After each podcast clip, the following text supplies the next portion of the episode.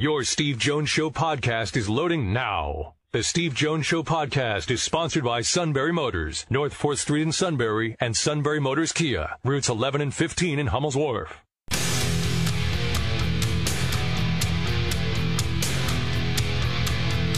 This is the Steve Jones Show on News Radio 1070 WKOK. Now, from the Sunbury Motors Studio, here's Steve Jones. Sunbury Motors, 4th Street in Sunbury, Sunbury Motors Kia, routes 11 and 15, Hummels Wharf, and online at sunburymotors.com. Ford, Kia, Hyundai, the best in new inventory. Great pre owned inventory with the Sunbury Motors guarantee and a terrific service department that backs it all up every step of the way at Sunbury Motors, 4th Street in Sunbury, Sunbury Motors Kia. Routes 11 and 15 in Hummel's Wharf and online at sunburymotors.com. Time now for our play by play call the day. Here's the pitch. Swinging the drive to left field, high and deep toward the pole. It is a home run. It hit the pole. The Red Sox walk it up and a grand slam by Pablo Reyes. Can you believe it? His first home run as a member of the Red Sox. And the Red Sox win it 6 to 2, a walk-off grand slam.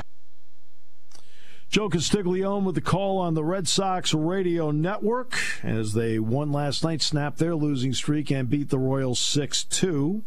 There had been a controversial check swing call that went the Red Sox way before that, which had it gone Kansas City's way, it would have uh, sent the game to extra innings. But it was a walk for Urias in the end based on the call, and Reyes then hit the grand slam. All right. So there you go. Was that the only thing you're upset about, that? So far, yeah, but like I said, the afternoon's still young. Yes.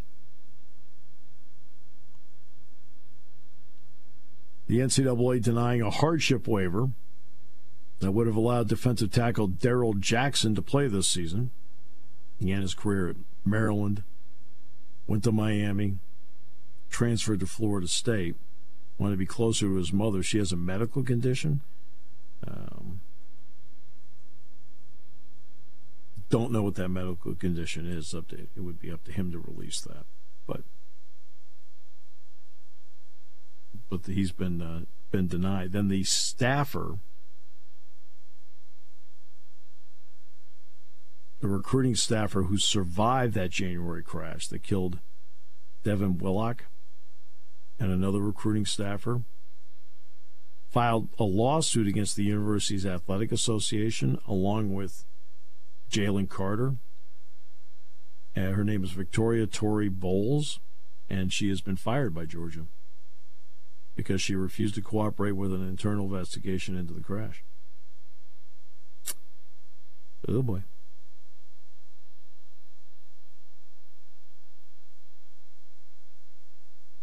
Bowles was sitting in the back seat next to Willock, sustained serious injuries including lumbar and rib fractures, a spinal cord injury, and lacerations to the kidney and liver. She also sustained a closed head injury with neurological damage and severe eye pain. The lawsuit, which includes LeCroy's estate as an additional defendant, requests at least $171,595 in general damages along with punitive damages.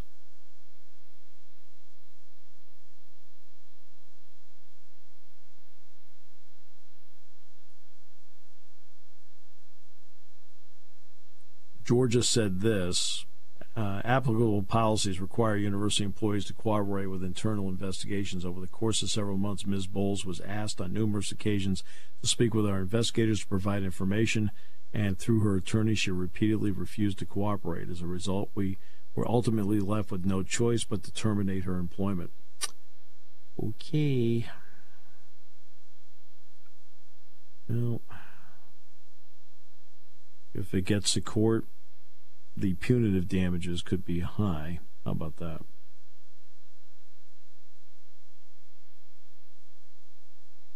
All right. Uh, so we just had Tony Castricone on. I thought, you know, Tony is a terrific young broadcaster. He he replaced Bob Bob Rondeau when Bob retired. Bob retired after 37 years. I knew going into the Fiesta Bowl. Bob had his wife there with him, and he, came over and he was talking with Jack and me. She's a big Steelers fan, Jack Ham fan. So, um, so we knew it was going to be Bob's last game. Um, and Tony is a terrific, terrific broadcaster. Does a great job. And you can hear the excitement in his voice about the move. You can hear the excitement in his voice about the team, but you can hear the excitement in his voice about the move to the Big Ten. Look, the bottom line is I, I'm Oregon's president. I'm Washington's president. I'm Oregon's athletic director. And I'm Jennifer Cohen, the athletic director of Washington. Exactly what choice did I have here? In the end, you can sit there and you can talk about, hey, conference loyalty, kumbaya, the whole deal. Your job is to your university, your staff, your coaches, your student athletes, other employees. They come first. And what Washington and Oregon did is they found not only a lifeboat, but they found one that's going to take them for decades and keep them keep the money flow coming in for decades because they ended up going to the Big 10. They've assured they've assured themselves of a financial future, which they were not going to get with the Pac 12. Again, when that TV contract, when they finally saw the details of it, it's one thing to hear a lot of rumors, a lot of rumors, a lot of rumors, nothing. And then here, here it is. And there's no linear component. And the Apple deal is 23 million to start with.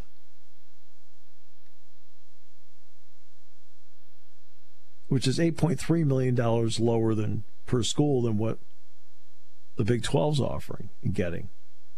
And of course, it's another universe away from the Big Ten. Can't blame them. Again, my responsibility. Okay, so I'm sitting here at Penn State, right? And I'm and I'm Pat Kraft. My responsibility is to, okay, working for Neeli Bendapudi, My responsibility is to my staff. My responsibility is to James Franklin, Mike Rhoades, and every other coach, and every student athlete and staffer. They come first. The Big Ten comes after that. Well, it's the same thing at Oregon and Washington. Each athletic department looked around and said, look,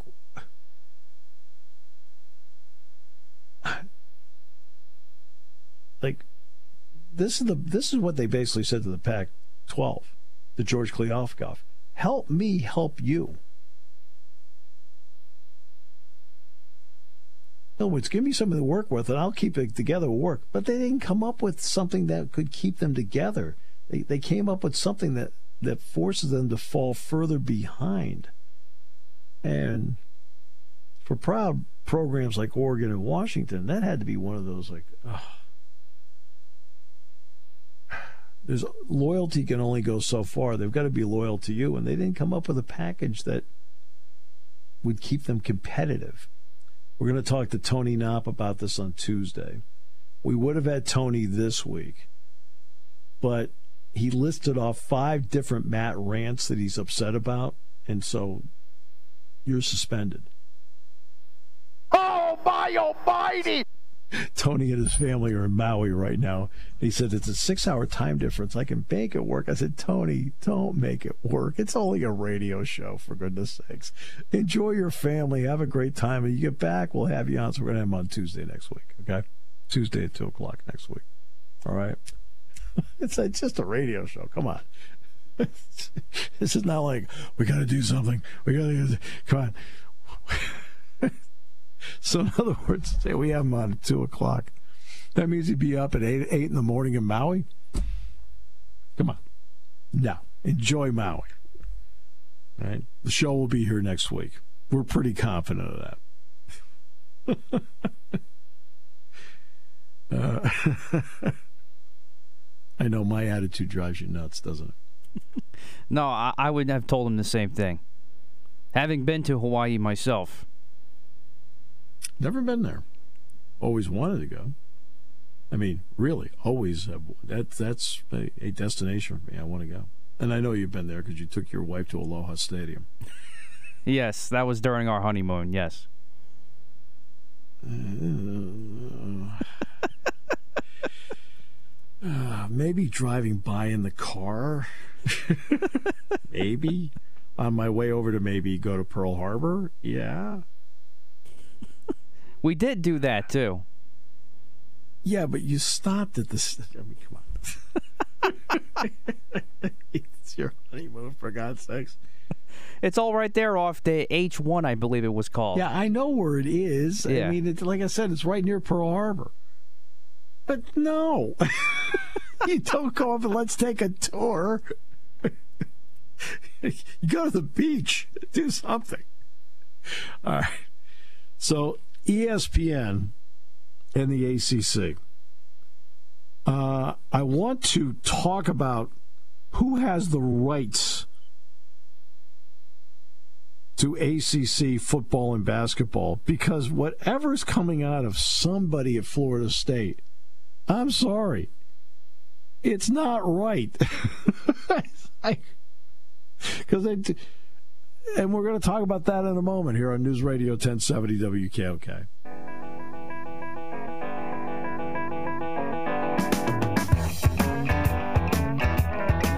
All right. So who owns the rights to ACC games in the grant of rights? The ACC does. Right? The ACC does. Do they have an agreement with ESPN to carry their games? Yes, they do. And guess who pays whom? ESPN pays the ACC to carry their football and basketball games. If the ACC did not own its rights, then how could they have possibly put together a deal with the CW to carry some of their games? because they have the rights to their games. I think where the confusion comes in is the ACC network. Okay? The ACC network carries approximately 40 football games, 150 men's and women's basketball games, and about 250 of the Olympic sports along the way. And ESPN does own the ACC network. Okay? It's owned and operated by ESPN. And it's dedicated, obviously, to ACC games. They also have ACC Network Extra. That's part of the streaming that they have as well. Uh, so that's where I think the confusion comes in about who owns it and who owns. But in the end, the ACC owns the rights. So, for example, let's say let's take Florida State, the darling of the ACC. Maybe not so much lately. Florida State decides that's it, the heck with the rest of the world. We're leaving and we're going to the SEC. Okay, great. Well, they have a grant of rights. Every time Florida State plays a home game, the money would go to the ACC. that's because of the grant of rights. They'd have to break it in court. Um, and I think that's where the confusion comes in about who owns what rights because Disney owns 80% of the ACC network and Hearst Communications owns 20%. Okay? In terms of owning it. But they have an agreement with the ACC to do all of this. At the same time, um, you know, and what this did was it replaced Raycom. And they operate out of Bristol. They do have some staff in Charlotte, North Carolina. But I think that's where the confusion comes in. And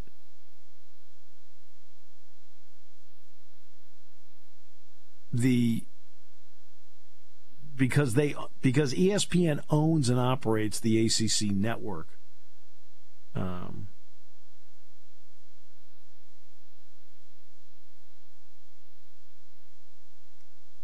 but the ACC owns the rights to their content. They still have to be paid by ESPN. In other words, these this August 15th date that's coming up a week from today about whether you're going to play in it or not, which is coming into play here. All right. You know, and this is essentially, I think, the same arrangement that the that they have with the SEC. You know, where they sat back and they said, "Hey, look, this is you know, um, we have a network that carries almost everything else, right? And the SEC network, it's the same deal. 80% of it is owned by Disney, 20% by Hearst Communications. It's the same deal. So is anybody out there thinking that ESPN owns the grant of rights on SEC football and basketball? Anybody? Or do you think the SEC owns its rights?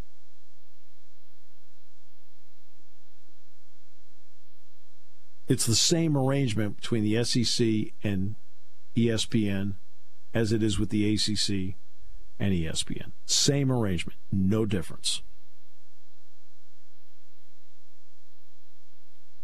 So there's no difference in the ACC network and the SEC network in terms of who owns the networks and operates the networks. ESPN owns and operates both. But the ACC, as an entity, they're the ones who retain the rights. And thus the grant of rights is with the conference and not with ESPN. And for some reason, I've had people, I had somebody talking to me yesterday about this. I said, What are you talking about? the ACC owns their own rights. You know, I said, now they don't own and operate the ACC network. ESPN does, just like they do with the SEC. Again, how many of you think the SEC is not in charge of its own media rights? Of course you don't. It's the SEC. You don't even, you wouldn't even blink or think twice about it. Why do you think the ACC? Why would they not have the same deal? Of course they would. It's common sense. So there have been a lot of tweets coming out from. I have a source. Oh, jeez, you have a source. All right, that's great. And I always love when I hear like whether it's a, a Stewart Mandel or a, uh, an Adam Rittenberg or a Pete Thamel or a Heather Dinich or a Brett McMurphy, a Dennis Dodd. They're a little late to this. You want to know why? Because they're multi-sourcing people. They're not getting something from, hey, my buddy told me. Really? Yeah, he's connected. Oh, he is. Oh, sure he is. Right. Right, come on. As opposed to people who are multi-sourcing and getting it, you know, getting it done. In other words, when they put something out there, it isn't just from a source, unless it comes right from the horse's mouth. It comes, like for example, let's just say Jim Phillips directly says to Heather Dinich, hey, blah, blah, blah, blah, blah, blah. You know, well, at that point, you don't need to multi source it. You got it from the person, from the decision maker. Okay. But in other stuff, you have to multi source it. And most of the stuff that's being put out there is not multi sourced, it's, it's single sourced. And you have to be leery of it. Uh, and could anybody have predicted that everything would have spiraled out of control in 24 hours. Now, you sensed it was going to happen when they finally presented the deal, and you could tell right away that the biggest power brokers that were remaining in the Pac 12 looked at the deal and went, You have to be kidding me. Where's the linear aspect? You have to be kidding me. Where you know we're only going to get 23 million base. We've got to get to 5 million subscribers to get the max. I mean, at that point, that's where people started looking for lifeboats, and they did it in a hurry.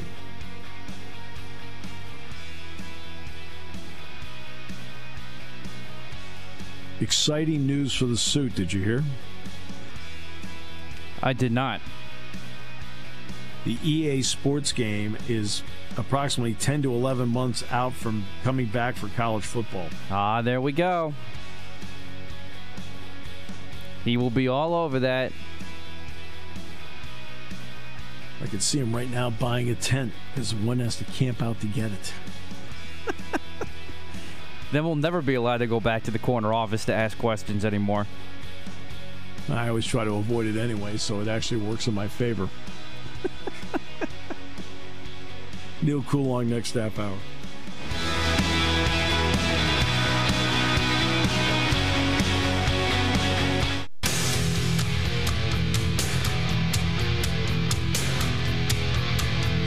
This is the Steve Jones Show on News Radio 1070 WKOK. Now, from the Sunbury Motors Studio, here's Steve Jones. Today's show brought to you by Sunbury Motors, 4th Street in Sunbury. Sunbury Motors Kia, routes 11 and 15, Hummels Wharf online, sunburymotors.com. Time now to bring in the master of this half hour segment every week. It's like dealing with Picasso. Neal Coolong, sir, welcome. Welcome is uh, welcome is putting it mildly compared to the pride that I feel each and every time I get to be on the show. Well said. That's uh, you've outdone yourself. You're the Rembrandt of this, not me. Hey, well said, and you delivered the line exactly the way I wrote it for you. All right, so. uh, so here we are into training camp. Uh, and I think the entire world now knows that you were to stay off the quarterback based on Aaron Rodgers uh, and his pinky toe there. Uh, so let's get to Kenny Pickett. It, Kenny Pickett is a guy that gets his chance. They were safe with him last year. We talked about that last week. He's an older player. What do you? What are your expectations for him in year two, especially considering what appears to be a better cast around him? Um, I, I, think the way we have to kind of frame the, the conversation today is it, all of these things are true. He had a, a, rough start. Now, throw qualifiers out there. I'm, I'm perfectly aware of the protection that he had, what many will say the offensive coordinator, and all that I, I get it. He's an NFL quarterback. Um, he was pretty objectively bad uh, through the, the first half or so uh, of the appearances that he had last year. We saw a significant rise uh, over the last half up to the end. Now, those games weren't perfect. Keep that in mind. He still made mistakes, but I, I could hear Mike Tomlin saying this because it's exactly the opinion he's going to have on the matter when the game counted, when it was, everything was on the line, uh, he played at his best. You know, I thought uh, last year, I, I think we talked about this, uh, whether it was the Baltimore game or the, the Las Vegas game, everything he did at the end of those games to win it, he did not do, or he failed to do, in the loss against the Dolphins in a very similar situation. So you saw uh, a, a, very tangible amount of growth um, for how he was able to manage the team, how he was able to read defenses, how he was able to make the right decision and go to where the ball should have gone. Now, you also have to add in the players around him. Um, because of him and because of themselves and because of a coaching staff that didn't quit after a really bad start, um, they all improved as well. Protection got a lot better with the quarterback making better decisions. Uh, he didn't just sit there lame duck in the pocket the way that the guy that uh, Pickett replaced did. So sacks were down. He didn't throw as many interceptions, although he still threw a couple. He missed on a couple balls. Uh, he got better production out of his receivers. Uh, all these things came together. They had a running game. You know, we didn't see a running game for for half the season. So you have to look at it like which of these versions uh, of the Steelers' offense are we going to see right away? And that, I think, in turn, is both going to determine who Kenny Pickett is, and it's going to be because of Kenny Pickett. So it, it's it's a symbiotic thing, and I think they're going to enter this season with the most overall quarterback ability that they have had in the last couple of years, and that's not at all to to compare Kenny Pickett to Ben Roethlisberger, but the last year of Ben Roethlisberger, he was a shell of himself. That was obvious to anybody. Pickett doesn't have those physical limitations. He's learned a lot more. He's processing things more more quickly and more smoothly than he did when he started. And because of that, the byproduct is the players around him are going to perform a lot better. That's going to help them build and expand things uh, and make them a much more difficult offense to defend. Now that doesn't mean they're going to put up, you know, 30 a game. I, you know, on average, I don't think they're going to do that. They might hit 30 once or twice, but it's probably still a 24 point a game offense, optimistically 25. Um, that's probably really optimistic, in fact. But they're going to be able to smooth over the craters that their offense dug them into early in the season last year, and they might actually be able to start a, a season first, you know, five six games, uh, playing much better than they have, and that I think is is really the key. You look at them; they, they surged over the last couple years. They finally got their stuff together at the end of each last season. If they had two, three wins that they could have had um, earlier in the season, they're in a much better position come playoff time, and they, they might be a, a, a bit tougher of a team to beat. And I think a lot of that has to do with Pickett and his ability to build on what he started, and for the coaching staff to build on what they have now uh, with their offense that they have not had the last two seasons, at least one and a half seasons. Call it that. Is this a team based on its quarterback and running backs, wide receivers, tight ends, so forth, offensive line that can handle December? Because this would be a question that we'd ask without question about the Dolphins having to come up north, play the Bills, things like that. Is this Steeler team the kind of team that can has the potential to flourish when it's warm, but also flourish when it's cold? That's a great question. Um, I think they built it to play in the cold, and I think it, going back to, to what I'd said earlier, I think Mike Tomlin wants to do things a certain way from a, a 10,000 foot perspective. Um, it's not that he wants his quarterback to fail drive to drive, but he does want his quarterback playing at his absolute best in, in, in the last, say, two possessions in the fourth quarter. That isn't to say that you can't put the game away earlier than that, but Tomlin doesn't seem to want to coach like that. He doesn't call games like that. Um, he understands. It's almost as if he's giving enough respect to the opponent to say, "I want to squeeze this down to one quarter. I want this to be competitive going into the fourth quarter. I don't want to turn the ball over. I don't want to give up too much. I want to control what I can control right away, and then we'll, we'll have a race to the finish and see where we're at." Um, it, it's, in my opinion, it's an old school philosophy. I don't know how well that really will serve in the NFL today. Um, but at the same time, if you have a defense that surrenders 17 points a game, I don't know how many games you're going to lose. So there, there's logic behind it. It's just you don't see teams giving up 17 points anymore. Uh, one game, yes, that that can happen, but over the course of a season, it, it's it's downright impossible. I mean, it, too much is favoring the offense. But all of that said, um, I think it's interesting uh, what they're trying to. You know, they just drafted their first offensive tackle in however long. They traded up to get him, in fact. So it's kind of a double whammy for them. Clearly, they prioritized uh, bringing in a tackle, uh, perhaps for now, but absolutely for the future. They've put capital into the offensive line. They signed two left guards this offseason. We've talked about that. I always thought that was interesting. It's almost as if they didn't know if they were going to get uh, uh, Seumalo, so they had signed Nate Herbig prior to getting Seumalo. So now they have two great guards, and only one of them is going to start at left guard. Um, they're they're emphasizing certain players, which kind of indicate we're going to play short game passing, quick game passing. We're going to run the ball. These are cold weather traits. You have a defense that they they've sunk a lot of money into it.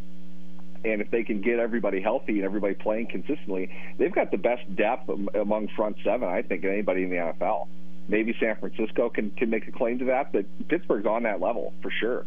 uh, if they can get run out of every player that they have there, they're loaded. I mean, they, they've got some real talent there. Um, they're going to get pass rush. They're going to push pockets. They're going to make it hard to play short game against them. You're going to have to throw the ball over the top, and you're going to have to risk doing that in a five to seven step drop when TJ Watt is coming after you. That's how they want to play. Um, I, I see the wisdom what they're doing on defense. I think offensively, yeah. it's kind of what they have to do. You know, I, I like George Pickens. I think he's an explosive player, but this isn't going to be a great vertical passing team. Um, they're consistent. They're they're uh, chain stretchers. You know, uh, Diontae Johnson's an excellent short field receiver. He's excellent getting open uh, in the, the short to intermediary depth he's not like a, a blazer deep down the field. Uh, Pat Freiermuth is very similar to that. He's a very reliable middle receiver who can get open in, in short moments against you know mismatches. Uh, he's not running the seam and, and beating safeties down the, the width or the length of the field they can control the ball, they can possess the ball. These these things are late season uh, attributes. I think that's kind of the way that they want to go. And I might be being too kind to suggest that you know Tomlin. It, it, the result of Tomlin's plan is they're starting off really slowly, and and taking control of of what they need to control toward the end of the year. They're just getting you know a little bit too late of a start into when they're really good that's kind of how they're built, though. To be honest, I, I, think that that's why I say it's an excellent question. It really does seem like the plan is mm-hmm. we're going to be able to naturally turn it up uh, when the temperature goes down, but yeah. they, they've got to get more wins than they've gotten early in the season uh, if they want to be competitive because they've got a good division. You know, they can they can go toe to toe with anybody in the division. Um, three and three, I think, is going to be a good division mark this year, and you're going to be playing three of those when the weather's cold. So. Um, for Pittsburgh's sake, you, you hope they can get off to, to something of an early start and be able to do what they do at the end of the year and see a defense that that's poised to be uh, certainly among the best in the league, if not the best in the league, uh, be able to, to, to take a lot of the pressure off the offense. Because nearly half the season now is going to be in cold weather, with it ending in early January. Uh, Brian Flores was a big story when he went to the Steelers last year because of the lawsuit with the Dolphins. He's now the defensive coordinator with the Vikings. Has he been able to just coach and not be asked about this because he's a team and a couple of years removed from this? What has it been like in Minnesota, Brian Flores and media? You know, while I, wasn't at the press conference, but he did speak to the assembled media that was there. He got one question on the topic. He didn't provide much detail of anything, and he wasn't asked again. Um, I think one, it might just be a different media mentality there, uh, but more likely it's that the, the story kind of is where it is right now. It's not really you know progressing forward as far as we know.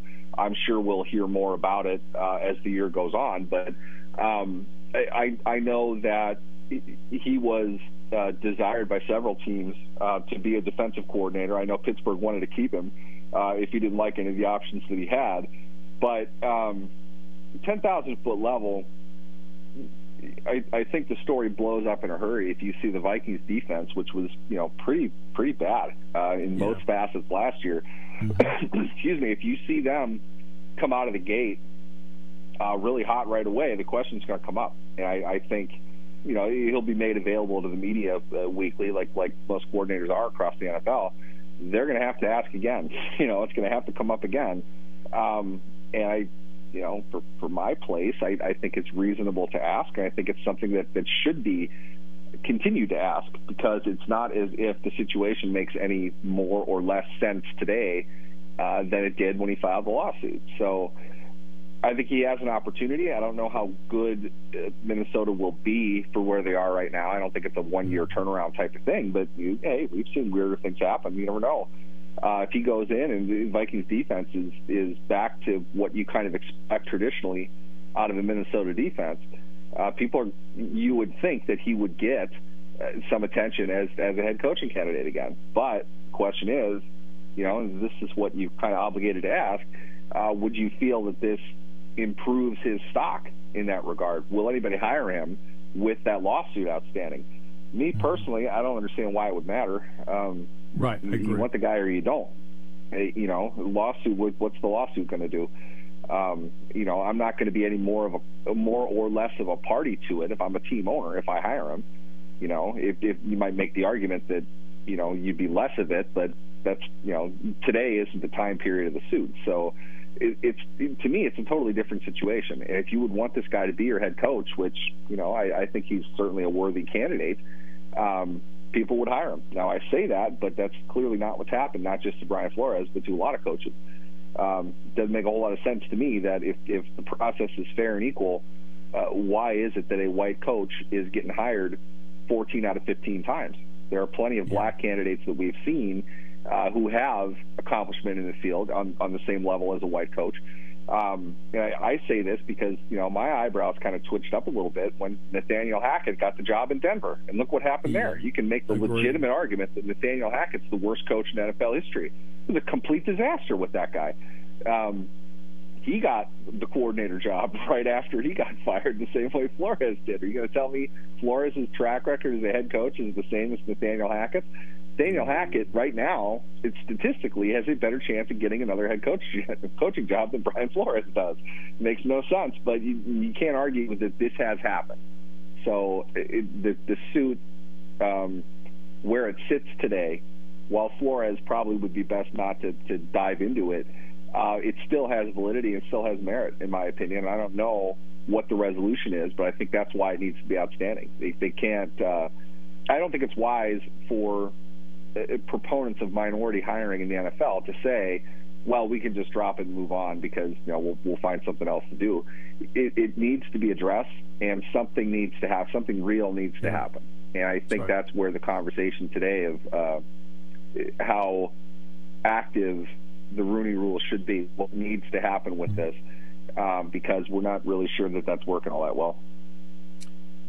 Last year, Deshaun Watson did not get into a game until what week what was it eleven last last year, and to say that he looked rusty the rest of the way would be an understatement. Um, and I mean, not even Mighty Key could have saved that.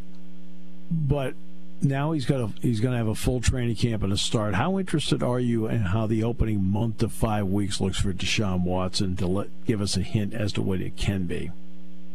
honestly, his career, as well as the careers of uh, Kevin Stefanski, Andrew Berry, anybody in the front office of the Cleveland Browns, is going to largely depend on how well he starts this year. Because you you were nice to say he was rusty is is that's nice. He looked flat out awful. I'm I mean, nice honestly, I, I felt like you could have found a, a, a third round rookie quarterback perform, performing better than he did. In fact, I, I'll, I'll do this for you. Josh Dobbs signed by the Titans last year because their rookie third round quarterback who needed to play because the starter was hurt was so bad. They took Dobbs off the street, practiced him for a week, and started him in what was essentially for them a playoff game.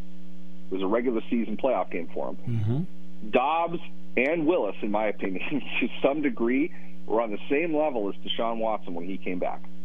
And with all due respect to Josh Dobbs, not a long-term starting option in the NFL. I, you know, I'm, I'm not going to shut the door on Malik Willis, but it, let's just say fairly that that didn't look very good last year uh, for him. Watson is paid what 30 times as much as those two guys combined not to mention everything else that's coming with him. For him to have performed the way he did, um, it, it, it was demoralizing for, for the team, for everything that they had to endure, everything that they had to put up with. To have Watson look as bad as he did, I would hope, and I'm not in a great position to say this, but I, I would hope Deshaun Watson recognizes that. And I hope that he worked particularly hard this offseason to come out of the gates playing like the player that he has been in his career. Will he? I, I don't know. You know, I don't know. Um, I've said this often in, in this spot. You don't get better at, at playing football by not playing football. You're out as long as he was. For him to have looked as bad as he did, I don't know what he did with his time. And if, if he doesn't have it, you know, in, in terms of motivation after all of that, um, I don't know where he's going to get it from, but in my opinion, that that's it's not going to be the, the top storyline. Certainly not with Aaron Rodgers doing something on a daily basis to make people turn their heads. But if, if Watson comes out flat in week one, you're going to see all kinds of stuff in Cleveland, and none of those guys are going to survive the season if he doesn't play well because they're they're attached to him. There's nothing they can do. Uh, they can't even have a painful release of DJ uh, of Deshaun Watson for three years. So they can get rid of him then and have it be kind of painful. Right now, it would be catastrophic. So they're they're hooked with him um, anybody that was involved with that decision is going to go. They're they're going to find somebody that can get him to, to play perhaps a little bit better than he did. I'm not saying he needs to be an All Pro, but he does need to, you know, perhaps outproduce Josh Dobbs on a consistent basis, and we didn't see that last year. Well, you and I are linked together, and that's a good thing. So we'll take the positive. We want our fifty million a year. That's exactly right. And dollar by dollar, literally, we're getting there. Here we go. We're excited. Neal, thanks so much, my friend. Appreciate you. Definitely. Thanks for having me. We'll wrap it up in a moment on News Radio 1070 WKOK. We're at the Purdy Memorial Golf Tournament tomorrow. Can't wait. Matt is set to go. He has been cranking out 300 yard drives anytime he wants. Phenomenal. That's like saying Giancarlo Stanton's hitting a home run in the first inning. Yeah, the problem is after the fourth inning. Amazing.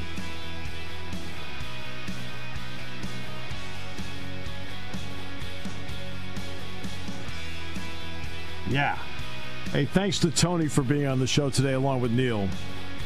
And tomorrow we'll be at the Susquehanna Valley Country Club. Come on out and see us. Matt will be signing autographs anytime you want. I'm a man of the people. Yeah. You certainly are. You speak for many. You're listening